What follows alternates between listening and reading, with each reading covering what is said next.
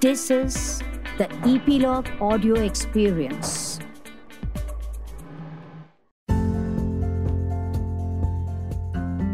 Namaste. My name is Yashika, and I am the producer and host of Voice of Achievers from India, a weekly podcast that brings inspiring voices of entrepreneurs, professionals, creatives, artists, and athletes. With each episode, we dive deep into situations that shape the learning curve of experienced individuals.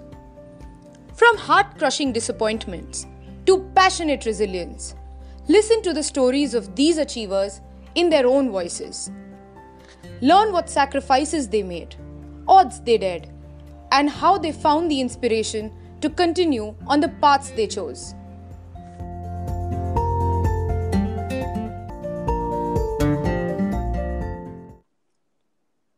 Athletic performance is primarily seen as extensive physical training, leaving little room for the importance of mental practices and techniques used by performers. Our guest today began his career as a state level cricket player, got picked as a bowler for the Indian Premier League, and eventually became a mind trainer for athletes and students. A passionate athlete and psychology graduate, Mr. Rajat Sharma is the founder of Mind Fuel, a center in Chandigarh that helps athletes build mental appetite and attitude. He is also the author of two noteworthy self help books The Conscious Destiny and The Mindful Athlete. With a vision to transform the youth by bringing back the ancient Indian practices, he developed and introduced self mastering programs in schools. His programs are a combination of yogic practices and selected psychological tools that have significantly impacted students and athletes in his state. Welcome to the show, Rajat. Thank you so much, Yashika, for having me on your show. You started your career as a cricket player, got selected as an IPL player for the Bangalore team. That's but then right. you suffered an injury and eventually became a psychological mind coach and yoga practitioner. Tell us about this transformation. In 2011, I was uh, a part of the Royal Challengers Bangalore selection camp. And well before which, uh, I had got a stress fracture on my shin. So, obviously, because of which I was unable to play further. Started with my rehabilitation and all, and it took me nearly two years to get fit. After I recovered, I started playing again, but realized I just could not play my natural game.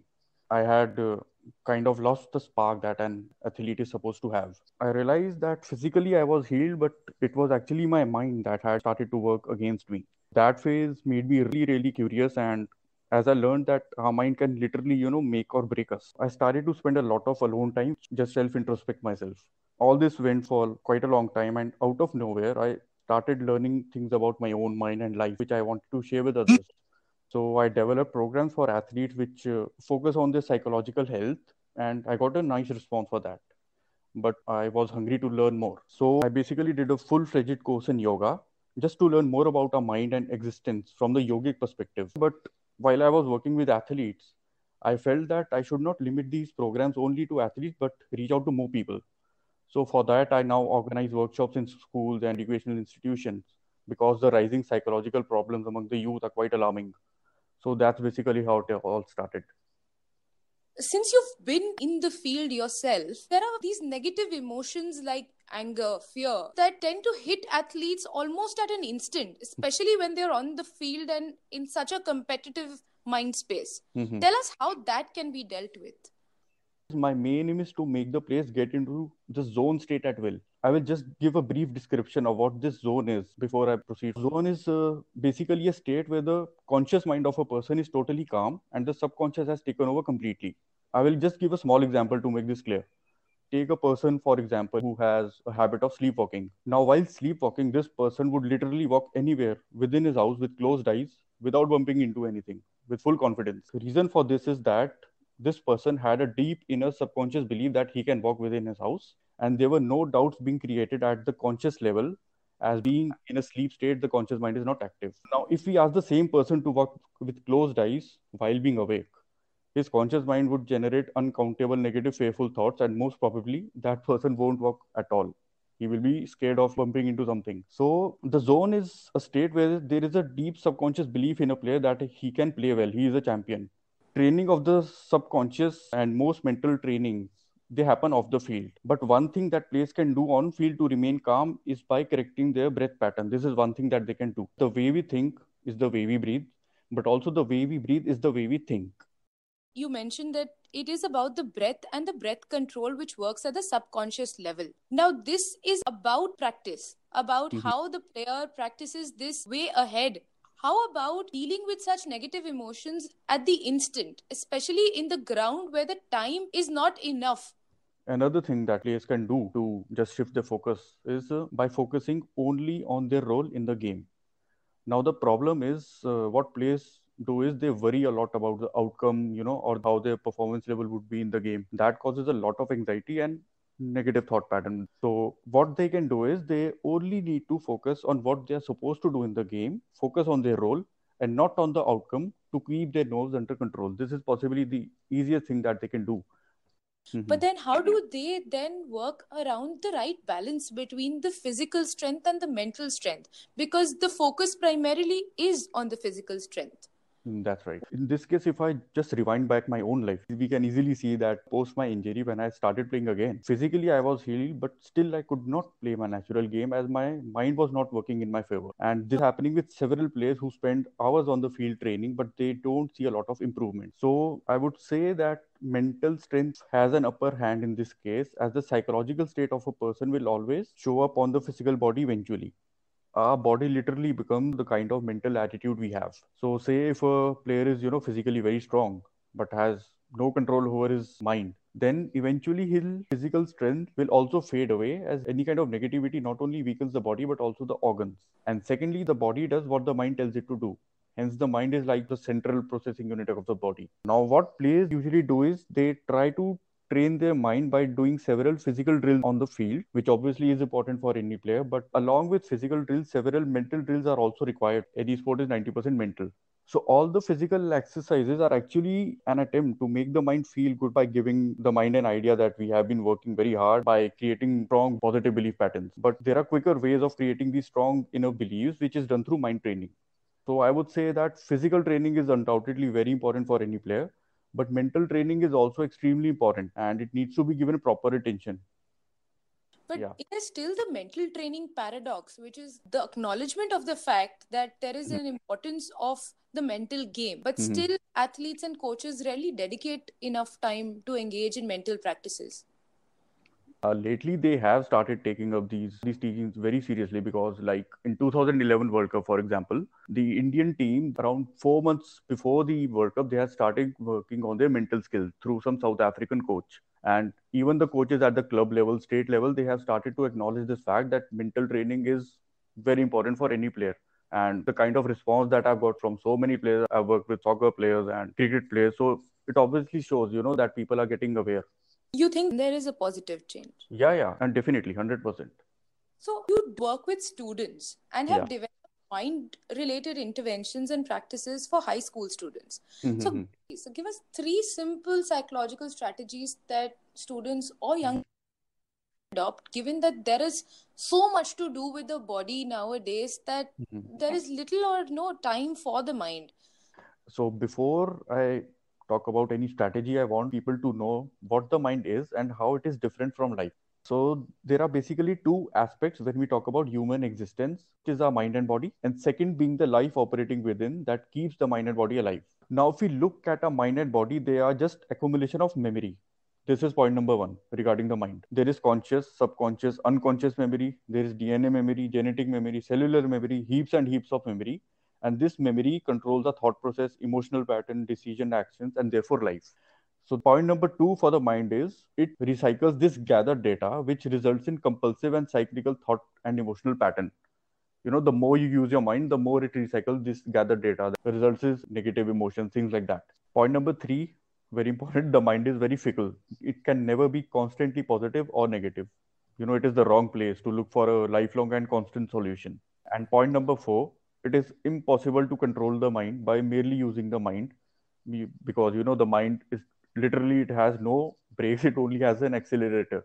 Whenever we try to use the mind it takes us on a world tour and instead of having no thought we end up having thousand thoughts. So in spite of the presence of these limited memory and cyclical patterns there is a voice within us that wants to expand in every possible way be it psychological spiritual or materialistic life. It just wants more of everything so this is the space of life the second aspect that i was talking about. First aspect is the mind body second aspect is this life. But the problem is because we mostly only operate through the prism of the mind this inner force literally loses its power. So instead of using any psychological tools our only need is to make the mind calm and receptive to this life. Intelligence within expresses itself only when there is no mental resistance. There are no doubts there is no negativity. Only then it expresses. There is a very popular saying that you know mind is a wonderful servant but a terrible master. Yeah. So our need is to show the mind its real place as it only exists to serve that life within. It is just a tool of that life now the problem is we have made this tool the ultimate. That is why we suffer. There are psychological problems because we have made the servant into a master. So things like positive mindset calmness will come you know without any effort or strategies. If we can make the mind more still and receptive to this life within. To create stillness of the mind and to ma- make it more receptive to life, we will be doing nothing with the mind, nothing at all, because, you know, like I said, it only has an accelerator. but instead of focusing on the mind, we will take charge of things that impact our mind. We will never directly approach the mind. So I will suggest three simple things that can be done. One is our eye movement. Second is our body. Third, I'll talk in the end. So now there is a concept called REM sleep, which means rapid eye movement meaning of which is that if we see a dream while sleeping, our eyes are actually moving during that process. So this means that our mind and eye movement are connected. That's probably one of the reasons we are instructed to keep our eyes focused on the forehead while we are meditating during our yoga class and all, so as to create stillness within. Now the second thing is as per yoga and our mind and body, they are one. They are not separate. Like person with an anxious mind will never be able to sit still. And you know, I can actually see that people just cannot remain seated and just be there unless they are using their mobile or something they are totally addicted to mental activity and rushing thing, which isn't good. To rectify these two there is a very simple exercise it's called tratak in this exercise basically what uh, people are supposed to do is they are just meant to switch off the lights of their room sit cross-legged and just lit this oil lamp. Just look at the flame with, without any mental effort just look at the flame with a still body and still eyes. Gradually one would experience that his or her mind has started to become more calm and still and third thing, this is very important. We should accept the position of the mind as a servant, meaning we need to practice selfless action. If we just give it a logical thought, also, if you just think while we are asleep, something within us is making sure that we continue to breathe. And if that force leaves, the mind body won't even exist. Even this mind and body are not ours because the breath pattern is controlled by something else. So it would be unfair to say that we have any entitlement over any of the success or materialistic things. If we accept this position of the mind, slowly it will totally begin to fade away. And mm. as the mind will fade away, our learned limitations too will fade away, along with the resistance. And once resistance goes, life within will bloom. But don't you think that's easier said than done? Uh, no, I don't think so. there needs to be some awareness. Otherwise, it is probably the easiest thing to do. I can understand. It feels threatening. You know, suddenly you are like, oh, I'm nothing. I can do nothing. I can be nothing. It feels threatening. I can understand that. But the fact is, it is only a threat to our limitations. We cannot forget that. All these gathered data is a limitation. It put limitations on us. It sounds very difficult to do, but it is just a th- threat to our limitations. And once the limitations go, we are totally free. We are a full fledged human being. We can do whatever we want. We can create whatever we want. It is a little tough and it sounds a little, you know, impossible kind of a thing, but this is the way to permanent freedom from the grip of the mind once and for all that takes some bit of practice doesn't it? Yeah yeah of course. To begin with one should practice it for a good one month to start feeling its relevance. It can happen in one day it can happen in one year it might not happen in one lifetime. It all depends on the individual with how much determination that person is doing with.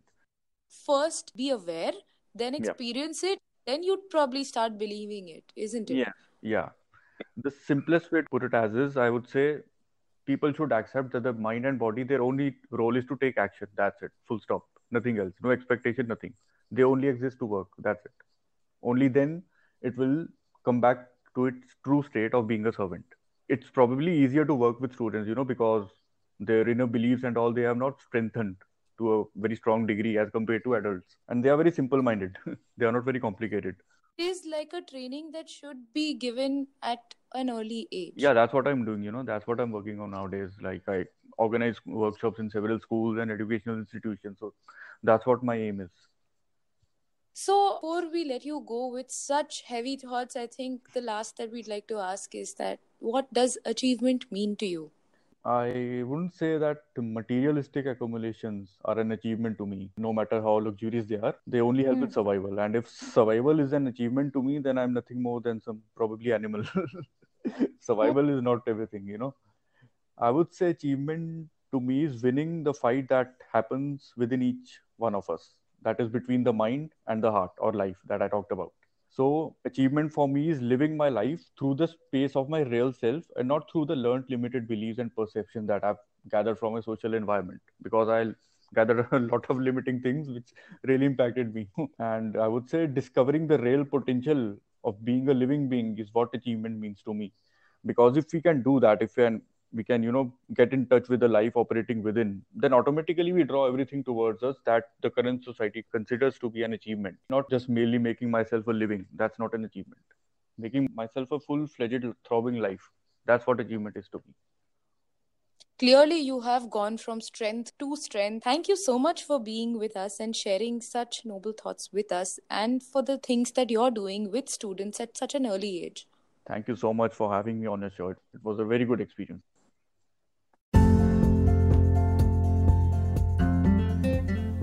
Thank you for listening. If you like this podcast, don't forget to subscribe to Voice of Achievers and share the link with your friends. Tune in for brand new episodes every Sunday at 11 am. Stay updated and stay connected by following us on Instagram at Voice of Achievers.